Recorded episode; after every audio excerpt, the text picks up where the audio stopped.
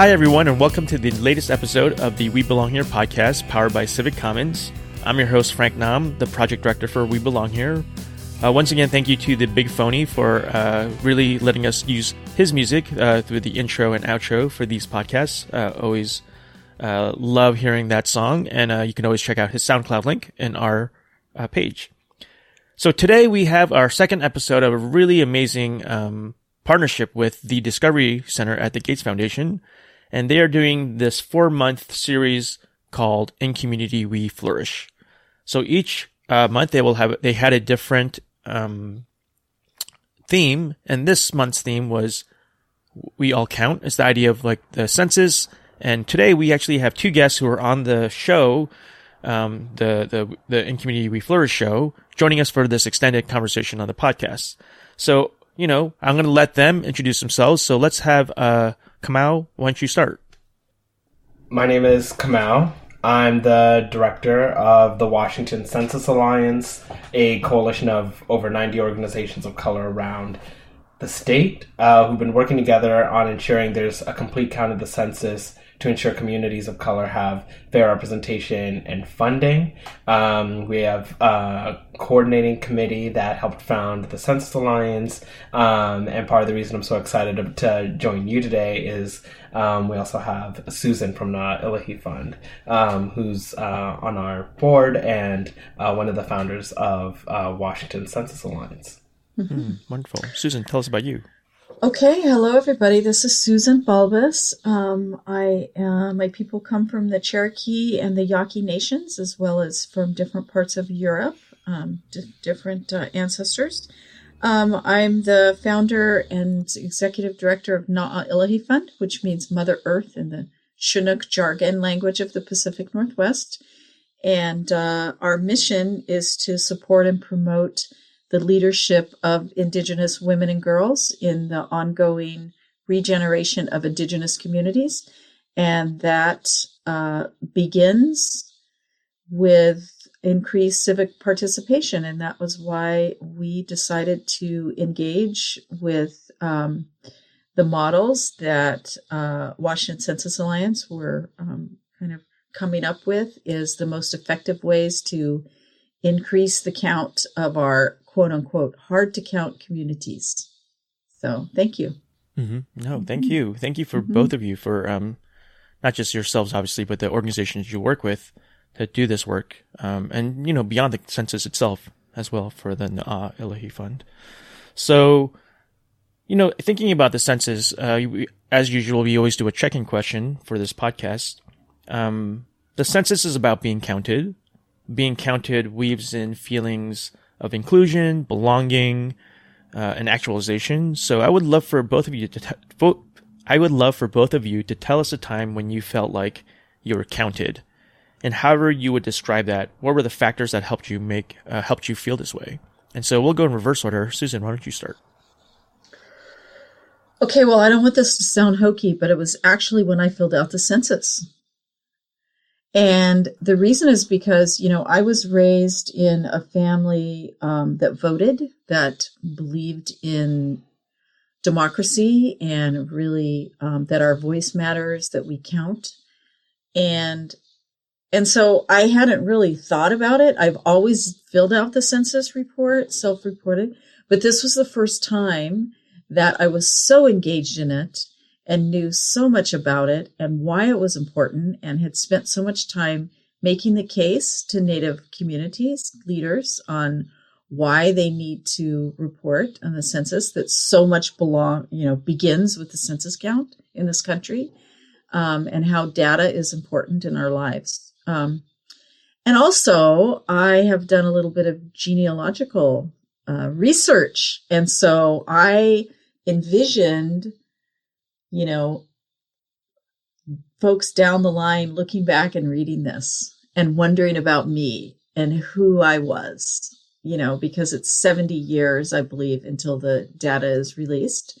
And I thought, wow, okay, I'll be way long gone. And, you know, there will be, um, anyway, so I just, it just gave me a really, uh, a wonderful sense, uh, of belonging and, uh, and really participating in, you know, sharing, you know, about myself that people can look back and, and, and, you know, gather a little bit of data about our family. So, yeah.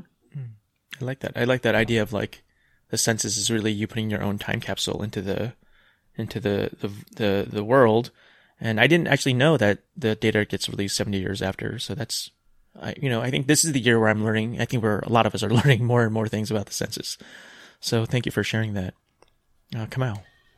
Yeah, that was um, such an amazing anecdote because my experience is if uh, Susan's is one of, you know, this long lineage of um, people who've uh, always been here before, you know, any of these structures were around.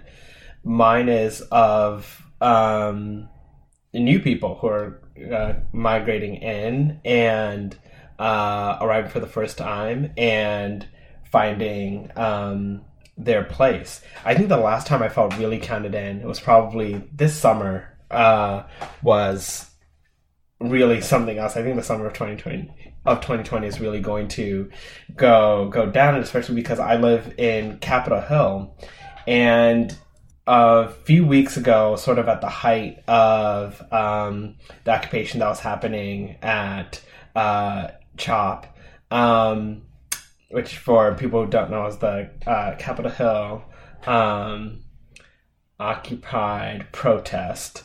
Um, there had been just weeks and weeks of Seattle PD coming down and so many protests and so much tear gas that even if you were in your apartment, you could get like wafts of um, the remnants of, of the tear gas. And what happened after a few days was there was this big occupation a couple blocks away from where my bedroom is and um, I had friends that were visiting from uh, Spokane. So we had each quarantined um, our our necessary uh, two weeks, and we're like, okay, good, we can hang out for a weekend. And they had come over to see what was uh, happening. This was after the big Black Lives Matter uh, mural on kind of like 12th and Union um, had been made. So I go out there and it's kind of like a Saturday morning, you know, normally this would have been brunch and in, instead it's, you know, getting um, your, your coffee handed to you in, in gloves and spraying Germ-X. And we're walking down towards the mural and I was kind of showing them around. Hey, here's the mural. Here's this. This is where the clash happened. And, telling the, the story of what was going on and there was music blaring at like 11 a.m and i heard one of the songs was um and like was one that I, I was not expecting to hear which was uh the song called uh zima nice by this like kenyan rapper chris kaiga and i like paused for a second because I had my AirPods in. I was like, "There's no way. There's no way. Who would possibly be listening to this like very niche um, song um, that like only you know I assume one like only Kenyans listen to. Instead, it was just like there's some person who's just DJing there, um, kind of like celebrating the occupation, the fact that you know the precinct had been sort of left, and so it was kind of this little occupied area. So it got a lot of kids and a big kind of like almost old '60s feel, and the idea to hear like Swahili like rap lyrics in the background of this big uh, occupation that had come in the wake of you know weeks of uprisings around the country and just months before um, the last time I was ever in a big space together. Um, partially was with uh, Susan, a few others, uh, hundreds of others from the Washington Census Alliance convening, and it felt like belonging. Like oh, like you know, this is kind of um, a lot of what America's about is uh, a lot of protesting, a lot of trying to um, find your place, and then uh, your role in um, creating justice where there was injustice, and um, that was also joyful and kind of beautiful um, between the mural and the music. Um, and I think that's the last time I felt very uh, counted in, especially because you know, I didn't, there was no ask. It was just kind of happened to be, you know, someone thought that song was cool and was playing it at the time and it um, made me feel like, oh, this is my neighborhood. This is, this is cool. That is very cool. I mean, you know, for me, even when I hear, um, you know, so I'm, I, I also immigrated. I'm new to this country. Uh, we immigrated when I was three, and even now with the popularity of K-pop, right? So K-pop is this like worldwide phenomenon, and K-pop stands are creating their own, I think, uh, record of like the the activism that they're doing, which which is really fascinating. But even hearing like Korean music, like on people's headphones or on like the light rail uh, before COVID, is just like, wait, I don't. That's so cool, like so interesting that like the cultures from where we came from have in, in, inundated like the, the places we are, and for you to hear that music in Cap Hill during Chop, um, with the, that feeling of like people there and celebration, but also the struggle and the protest, that's really really neat. It kind of creates this idea of like Seattle being more of like a cosmopolitan like city and place. And it really changed like the idea of like home right? Because there's some of those signals that you'll like you'll get a smell or a sound or a feeling and that's like feeling that's like home. And so i think so many of us have been trained to think of that as geography mm. and um, i think a lot of us are finding in the pandemic when you're stuck literally at your home that there's many other places. And in fact there's all these other places that you felt at home at that weren't your literal place where you live. Yeah susan what do you um, make of that and this like idea of home that's changed a little bit during quarantine Oh, I don't know. I don't know. I think we just keep on doing what we're doing, right? We just keep on organizing and going toward the light, you know, to try to lead us out of this, right? The best that we can. Um, yeah. Mm.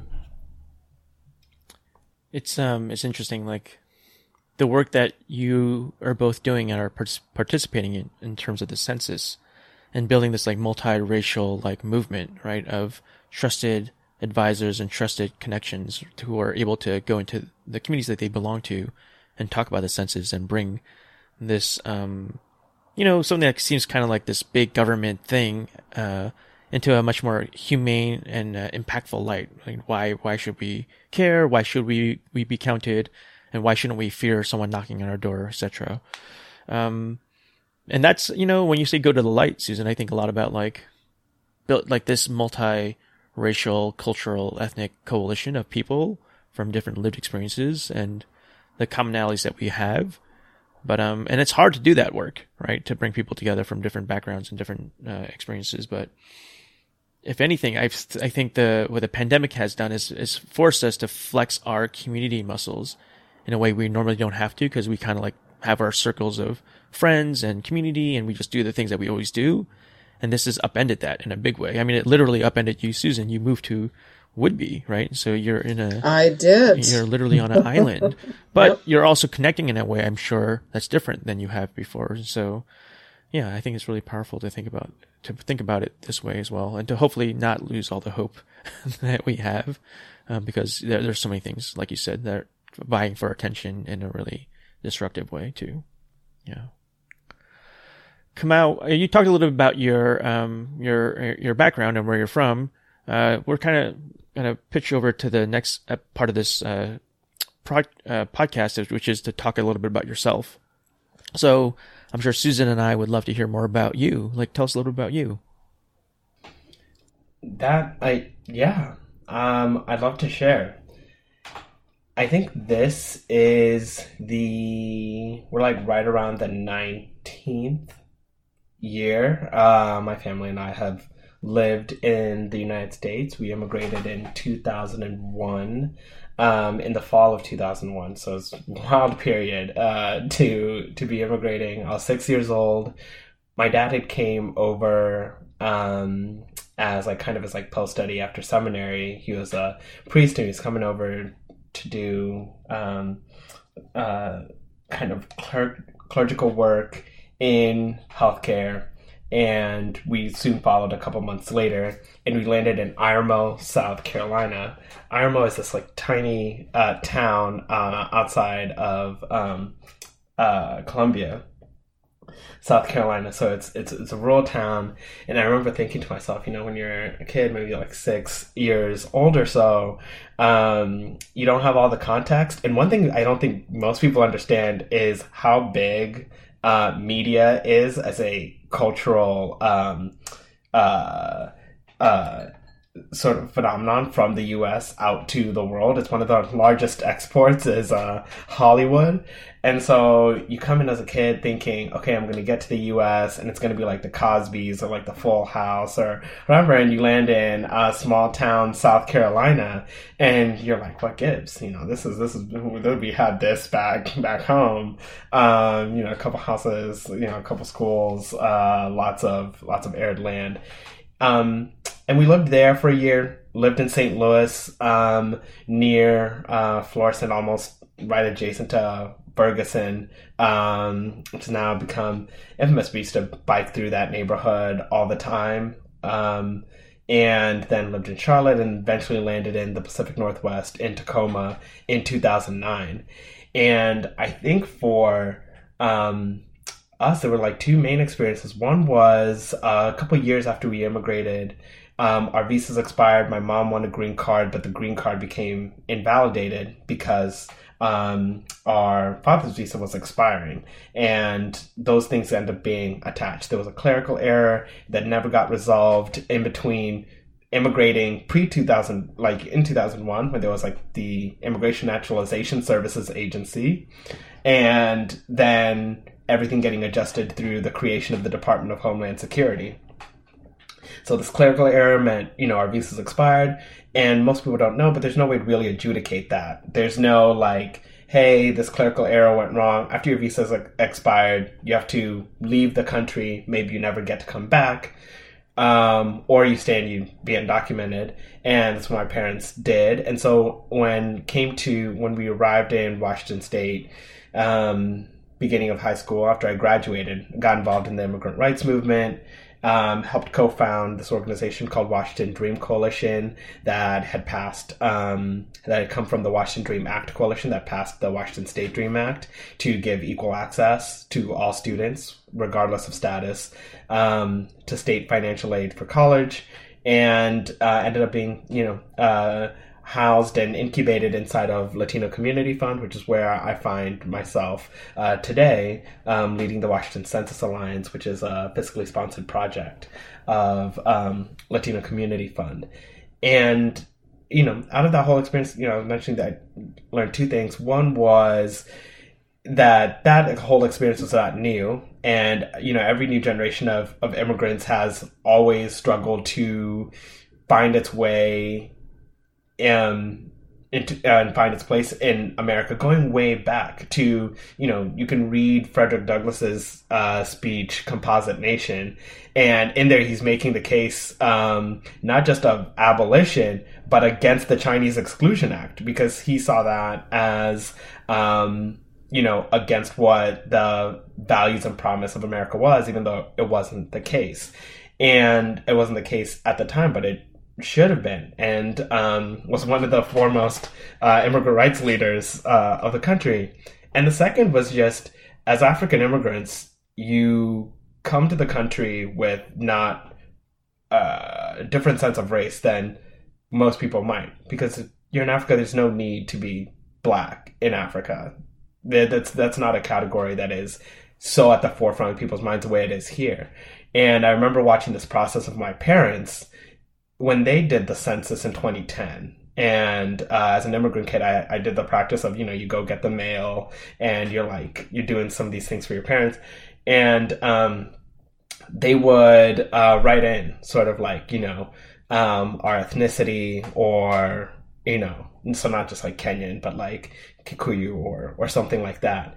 And now after 20 years i think they had so many racialized experiences that they really like do not just see themselves as black, but they understand what that means. That this is like the way the country views you, and not just that that's like a negative thing, although most of the racialized experience tend to be negative, but that part of being an African immigrant in the US is also understanding like, oh, like now because of the injustice you face being, you know, um, coded as black, it's like part of your job to also like pick up where other people have left off and um, be involved in the you know instantiation of racial justice in uh, in America, and I think that's also like something we talk so much about with um, Na'ah Illahee Fund and others about how the census today is great data to make sure that we know where environmental racism is happening by knowing what the racial population of a certain place is. But it began with excluding um, uh, African Americans and black people by counting them as three fifths. The Census Clause is the only place in the Constitution that actually acknowledges slavery was taking place at the time. And it was also used to, um, you know, undergird the forced removal of Native people from um, their lands because the Census Clause in the Constitution also included excluding, you know, quote unquote Indians not taxed. And there's just this really important project, like you're talking about, of um, not letting not letting us be defined by where those things started, but where we are now, and this idea of everybody being included and everybody being counted in. Yeah, that's Susan. Do you have any? I mean, I think you should tell your story, but I'm sure you have some things to say uh, to the things that Kamau just shared. Well, I didn't know some of those things about Kamau. That's very cool. That's the beauty of this podcast. Even people that know and work well together can actually hear each other's stories in more, uh, yeah. more detail. Right. Wow. Yeah, South Carolina. Oh my gosh. I can't imagine what it was like for a little guy six years old coming from Kenya. My history uh, is very different, very, very different, of course. Um, my father moved us to the Pacific Northwest uh, when I was a little kid uh, from California. And uh, we got to California via Oklahoma, both sides of my family. Um, my mother's side is uh, uh, mixed blood Cherokee from, they were in Oklahoma only about two generations. And uh, by way of Arkansas and then the southeast, right, where the Cherokee Nation is from, and then immigrants came in from, you know, different places. Um, and then my dad's side of the family, uh, my grandfather came from Spain, and during the Spanish Civil War, or just before the Spanish Civil War, and then ended up in Mexico and met my Yaqui grandmother uh, when she was 14. And they uh, they got they went to Oklahoma because that was Indian country then, right? Back in the early 20th century, that was Indian country. So that's where they went. And then during the Dust Bowl in the 1930s is when both sides of my family immigrated to um, California, the Central Valley of California. Um, and so that's where I was born. And that's where my family is today, most of my family.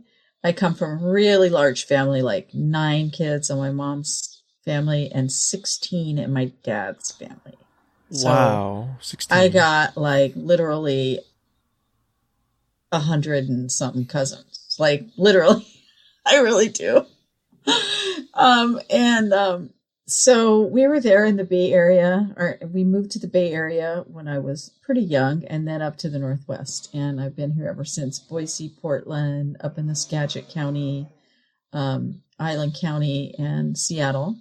And um, yeah, um, I think what, and I want to say what, uh, being a mixed, very mixed uh, cultural and uh, person you know, I grew up with some kind of um, confusion about where these traditions came from, right? Like, you know, I'd go around Native people and say, oh, yeah, there's my Native traditions. And then go around Latinos, oh, that's my, you know, my grandma and my grandpa for sure. We have a lot of those traditions, upbringings, and, and values. And, um, and then some European as well.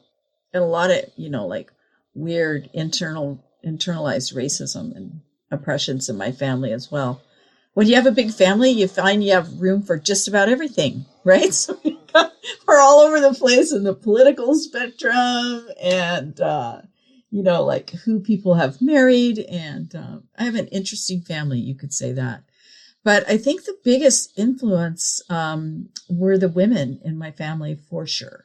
My grandmothers were, um, of course, hard workers because they had so many kids and and um, but you know taught me so much about food and medicines and plants and um, you know and how to take care of people and how to be in service to your community and so I really credit them with um, kind of my backbone, right? That's what really brought me into this into this work. Um, was really giving back. You know, uh, that's what drives me: giving back and finding innovative solutions to issues in community. Because we all have issues, right? That's part of being human is overcoming challenges, and um, so I think that you know, and I studied history in graduate school and I kind of got really into like the roots of racism in this country from Europe and how they evolved and came here and with who and and so um, I could talk about that forever, but we don't have forever. So um, but that that really fed i think my passions as well because i've always had this kind of burning desire in my heart for justice right that came from my family as well and so you know the biggest injustice that i've you know of course experienced in my life is um, what's happened to the indigenous people of the americas it's you know the biggest holocaust um, that we know of. Just absolutely horrendous. And, you know, as I started working in the Native community as a young person, you know, I kind of saw this, um, you know, a lot of need for healing, which is, of course, very understandable. There's been a lot of trauma and, you know, dispossession of lands and relatives and loss of a certain amount of identity. And, um, but these you know kind of trying to trying to use these european models of healing with indigenous people uh yeah right not working so well right? So you know i go to my teachings and then things i've learned along the way right is that um our first teacher is mother earth and so go back to Mother Earth, go back to abundance, go back to um, healing and connecting with the land and the things that make us indigenous. So that is what we try to do at Na'ah Illahee Fund is really provide that space and resources for uh, women who are the backbone of our communities to really be able to dream and because they know, they know they're brilliant and they know what needs to happen, right? For us to build regenerative economies and go back to go back to that but in a 21st century context right? So yeah we've got like techie girls and all kinds of cool stuff going on with the kids right? But but also um yeah all kinds of um cool initiatives. So um that's kind of my story. Um you know i've got three children three grandchildren and uh you know and uh, love the Northwest. I'd never want to live in Oklahoma. Oh, did I say that? Whoops. Yeah. yeah. Uh, where the Cherokee Nation is. Oh, it is hot and muggy there. I love the Northwest. I love the coolness and the, yeah. Yeah. yeah no, I, I love it here mm-hmm. too. It's, uh, mm-hmm. growing up in Korea where, you know, I was mm-hmm. only three when we left, so I don't, but I've been back enough that I know it's incredibly humid in the summers and there's monsoon season growing up on the East Coast in New York, like the humid summers, I I will not trade in a humid summer ever again for what we have here. I'll, right. I'll pay the price of the gloom uh, in the winter uh, for these summers, which are just incredibly lovely. Yeah. Mm-hmm. Yeah. yeah. Oh yeah. yeah, I don't think I, I would trade uh, our weather for uh, South Carolina uh, oh, heat uh, yeah. either. Um, maybe just bring over bring over some of the some of the southern food um, mm. up here. But that a lot of that is is happening already. It's starting to happen for sure. Yeah, there's a lot of barbecue here in Seattle, way more in the last ten years than before that. Something you said, Susan, around like um, yeah, I think both of you said I you know I think about my own history, right, and so I think something that Kamau you said was um, how your parents when they came here, coming from Africa, right, from coming from Kenya, that black wasn't like to think about them uh, think about themselves as racialized is not a thing. Coming from Korea, I'm sure my parents felt the same. Coming from a very homogenous country, and the way they entered this country, you know, I know, and there, you know, a lot of Korean Americans are actually, if you don't know, are very religious, and a lot of them are in the Protestant or Catholic uh, faiths. And so they do a lot of like proselytizing. They're like very devout. My mom like went to early morning prayer all the time. She was very devout. And um, because of that, they also voted, my parents voted Republican for a long time, right? And I remember in, uh, when Obama first ran for president, you know, I talked to her after the election and I was like, Oh, who'd you vote for? And she's like, Obama. And I was like, oh, great. What? Why? Why'd you decide to vote for Obama? Like, you know, like it's the Democrat. and she's basically said like, I don't think the other person cares about people that look like, like, look, look like us. And I was like, wow, so into it. Like, you know, like, but it took the time to be here, right? To go through the racialized identities that, you know, like, like Kamau, you said, like, the experiences we have as racialized people usually are not great. Um, but there's some like really powerful things that connect us and I, that I love about being Asian American and being API. But I think my parents knew enough and got enough feedback from those around her to know that, you know, there's something very different about the way she's treated.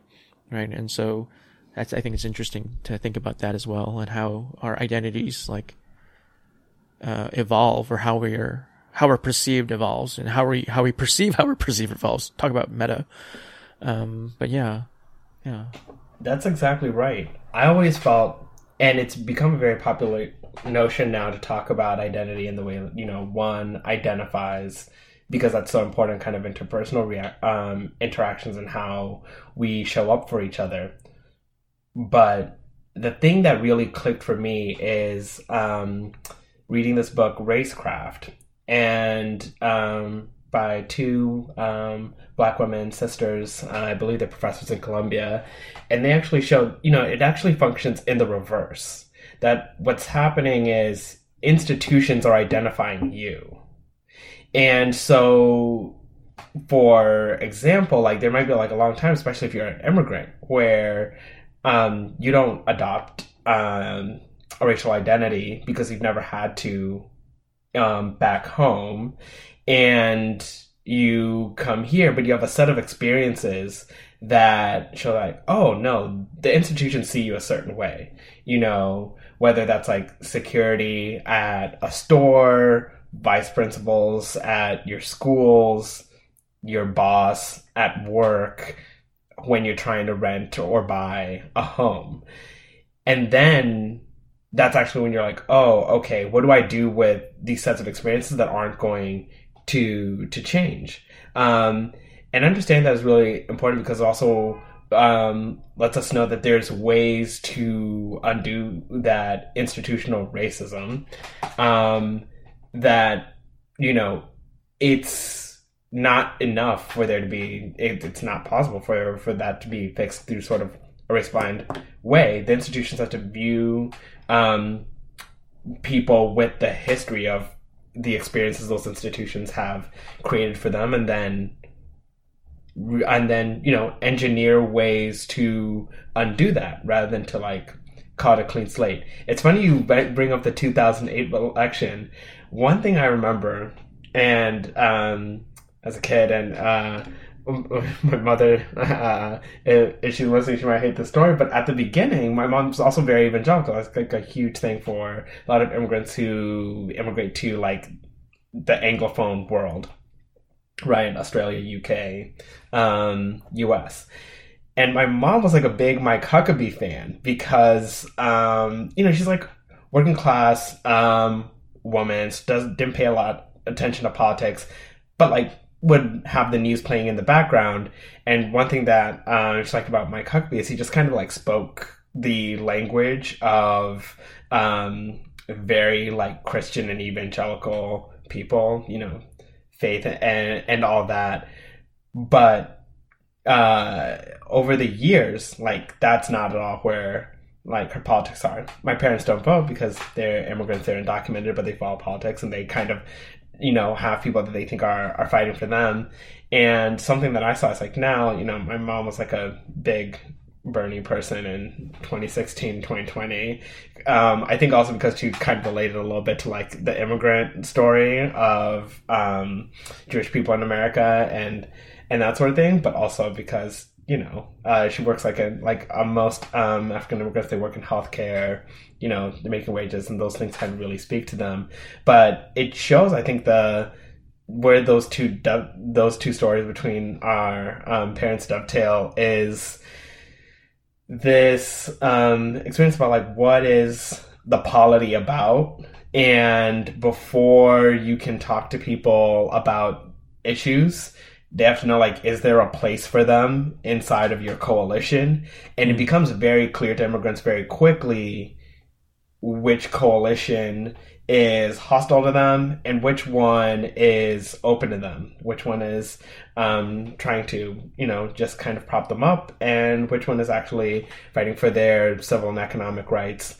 Um, and i think we saw that like particularly in the census as, citizen, as the citizenship question came up that that was not a surprise to people. And one of the biggest things we had to overcome was letting people know that they're right to be concerned about the census and they're right to kind of say like hey you know this administration doesn't seem to be um, the best for uh, communities like mine. And given that there's this whole supreme court case going on i don't know if i'm going to do it.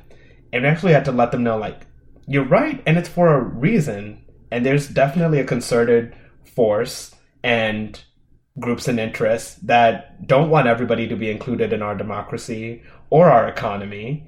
And they're trying to do that by scaring away from you not getting counted. And the way to be defined is actually to both um, not so into that fear, but I think also like a big message that resonated not just to immigrants, but like in Indian country was to be visible. And uh, like common connection we saw a lot in our coalition and the Washington Census Alliance is the stories resonated with each other, whether it was, you know, much of Indian country feeling erased because it's sometimes difficult for you to identify um, the tribe you're a part of, make sure that you're counted, and the ways that uh, immigrants and undocumented immigrants in particular also felt invisibilized in kind of a very different but um, analogous way that they could kind of like see each other commonality and be part of this coalition to make sure that everyone was counted. And um, you know the other big disparity we saw a lot was like these common where you'd have urban areas that are very working class poor and they don't have like a lot of broadband right? If you're in a trailer park in lakewood washington it's very difficult for you to get your mail. The mail you're getting is not so friendly, right? It's overdue bills, um, and maybe like uh, your your your brother's been like uh, misbehaving, like a warrant out for them. So you're not checking that mail, and you're not you know very eager to give the government your information. But if you're in a suburb in Sammamish, um, in a big six bedroom house with a very clear mailbox, really easy for you to get counted. And at the same time, if you're, you know, in central Washington and maybe you're um, up in o- Okanogan County where there's the Spokane tribe, there's the Colville, um, you know, uh, Comcast and these other big broadband companies haven't done a great job of investing in the infrastructure for you to be able to have great broadband and uh, complete things like the census online. And the federal government and our political establishment hasn't done a great job of including you in the democracy and the economy in general in a way that uh, allows you to get your mail really easily and for you to have access to resources easily. And so there's this through uh, thread that we've we've seen um, a lot uh, through our work. Yeah. So I guess maybe I can pivot to the next portion of our conversation, which is really like, what is something that you are working on? And I, I know the census September 30th, there's a date out there for uh, it to close. So it could definitely be census related. It could be something even like a side project or uh, a different thing that you are working on. But yeah, Kamau, why don't you uh, start and then we'll have Susan wrap up. Um, but tell us something you're working on. Yeah, one of the big things is um, as the census uh, gets ready to wrap up on September 30th, is thinking about where do we go from here? How do we uh, take this multiracial coalition that we've built and um, make sure that the complete count that we hopefully get actually materializes into uh, communities that feel like they're fully funded and included in an economy that works for everyone and a democracy that uh, counts everyone in. And so um, much of that has started with thinking about redistricting, thinking about immigrant rights and criminal justice reform, and um, many of our members uh, starting um, smaller coalitions to work on those projects. And hopefully, um, some of that will will take place uh, soon. We had like a launch event for a redistricting letter to try and diversify the commission, um, as well as make sure that district boundaries um, were just. Uh, our immigrant rights organizations um, recently secured a $40 million fund for COVID 19 relief to undocumented immigrants and, and other immigrants that didn't qualify for the stimulus check that many people got in the spring.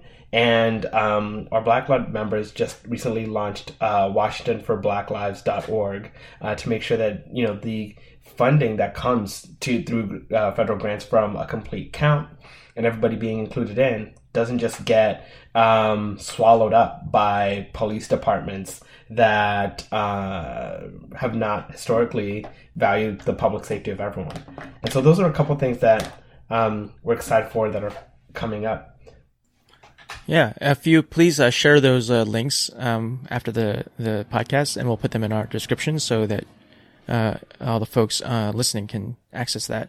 And I think what you said also reminds me of this like uh, case study I heard recently in I think it was Houston, where the community foundation there had um, put together uh, funding and organizational structure for all the different race, ethnicity led coalitions to come together to talk about like, hey, if you actually were all in the same room, what would you want to work on? What would you want to do?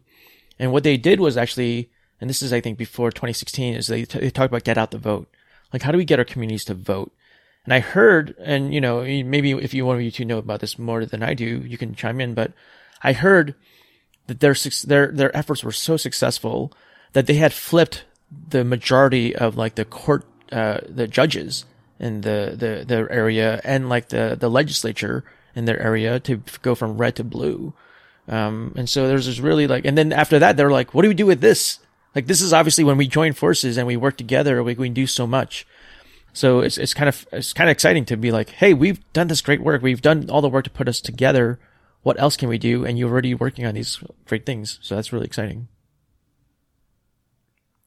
Um, Susan, so tell us a little bit about uh, what you are working on. We would love to hear how uh, we can support you, be it the two of us, and I think you are you are being supported by Kamau's organization, but maybe the listeners can also support in some way.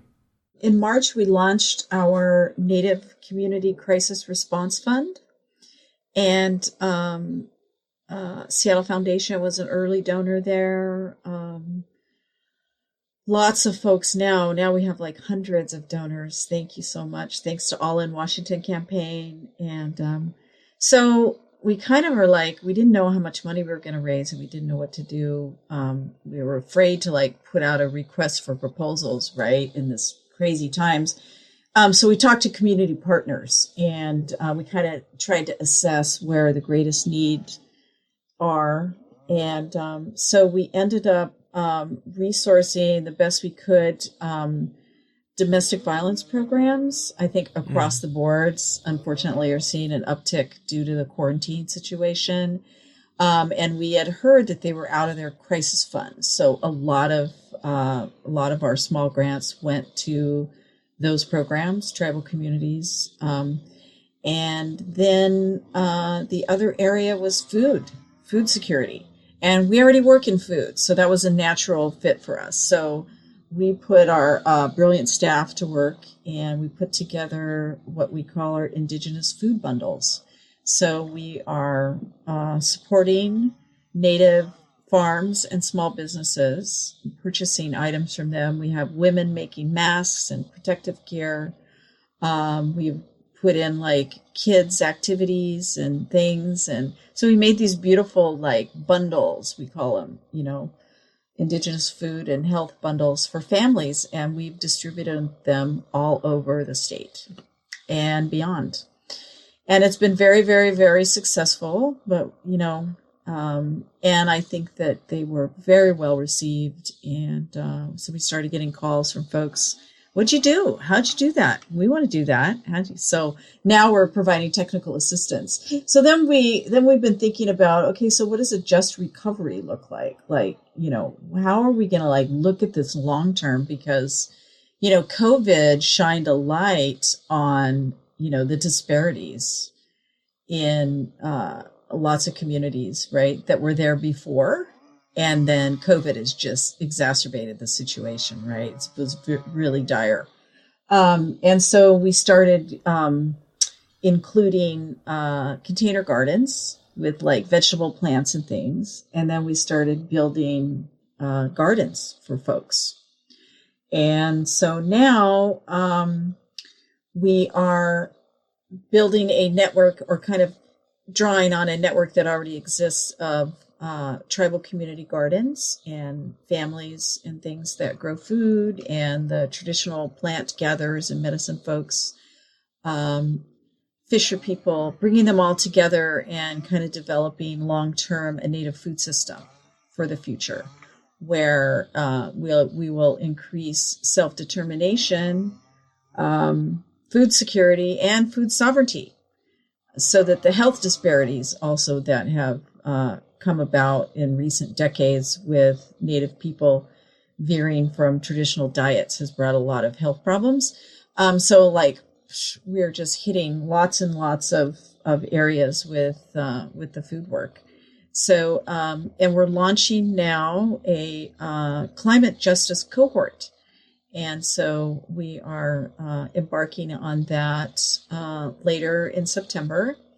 Um, we have uh, folks coming from, well, that's another thing about COVID too, is it's moved everything online. So we're much more inclusive about who can be involved in our programming.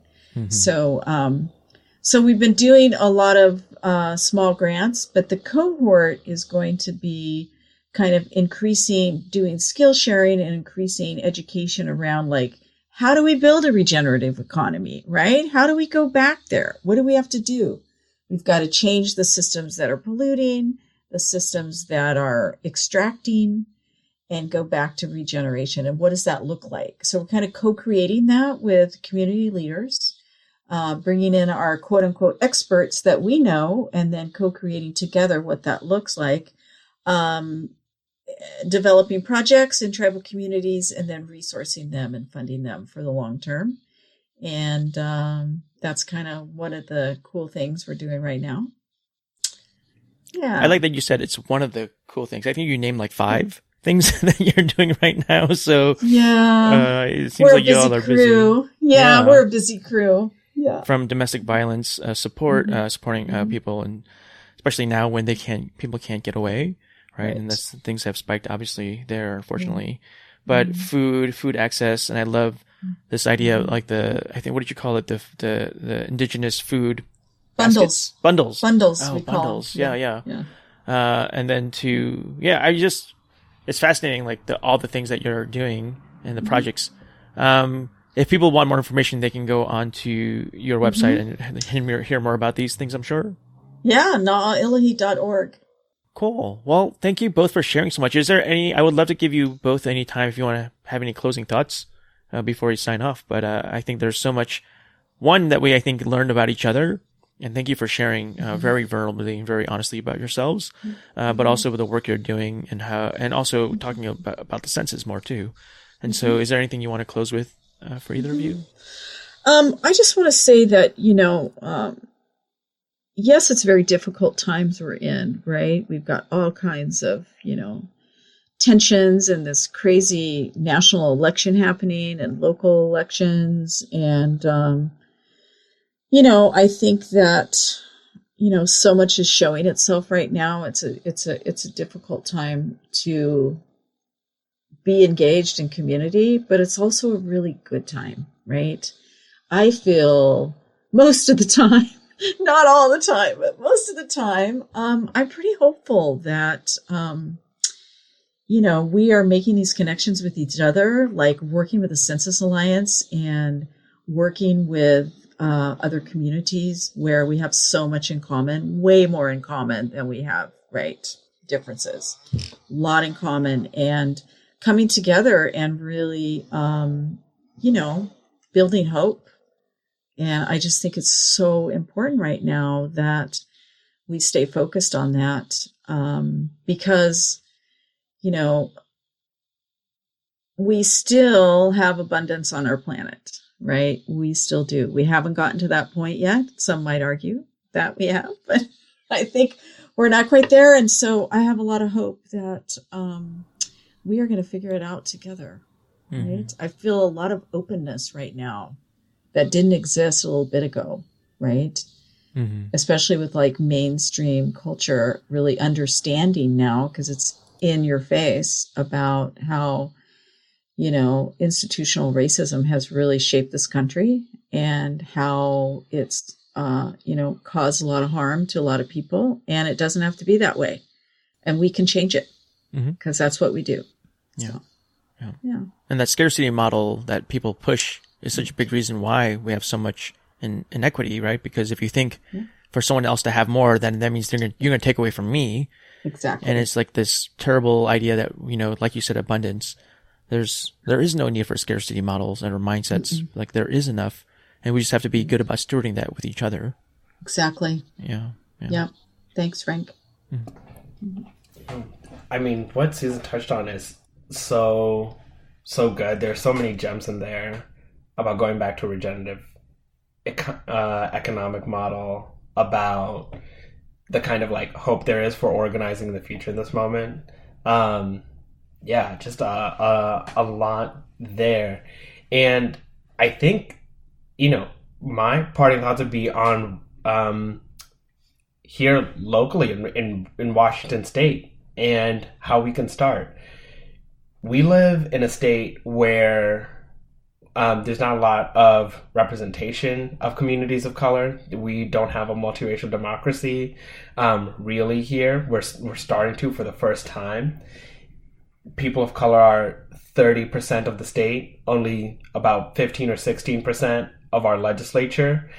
In the um, at the county level, there's just one um, county commissioner or council member not including executives of color. Uh, Girmay Zahilay is is it um, for 39 counties, over 130 positions.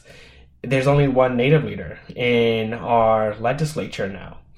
And there's a lot of work we need to do to elect leaders that don't just um, reflect the gender and racial diversity of our communities, but also the priorities, the things that Susan was talking about, about um, an economy uh, and an environment and um, way of life that is guaranteeing dignity to to everyone that calls that place home.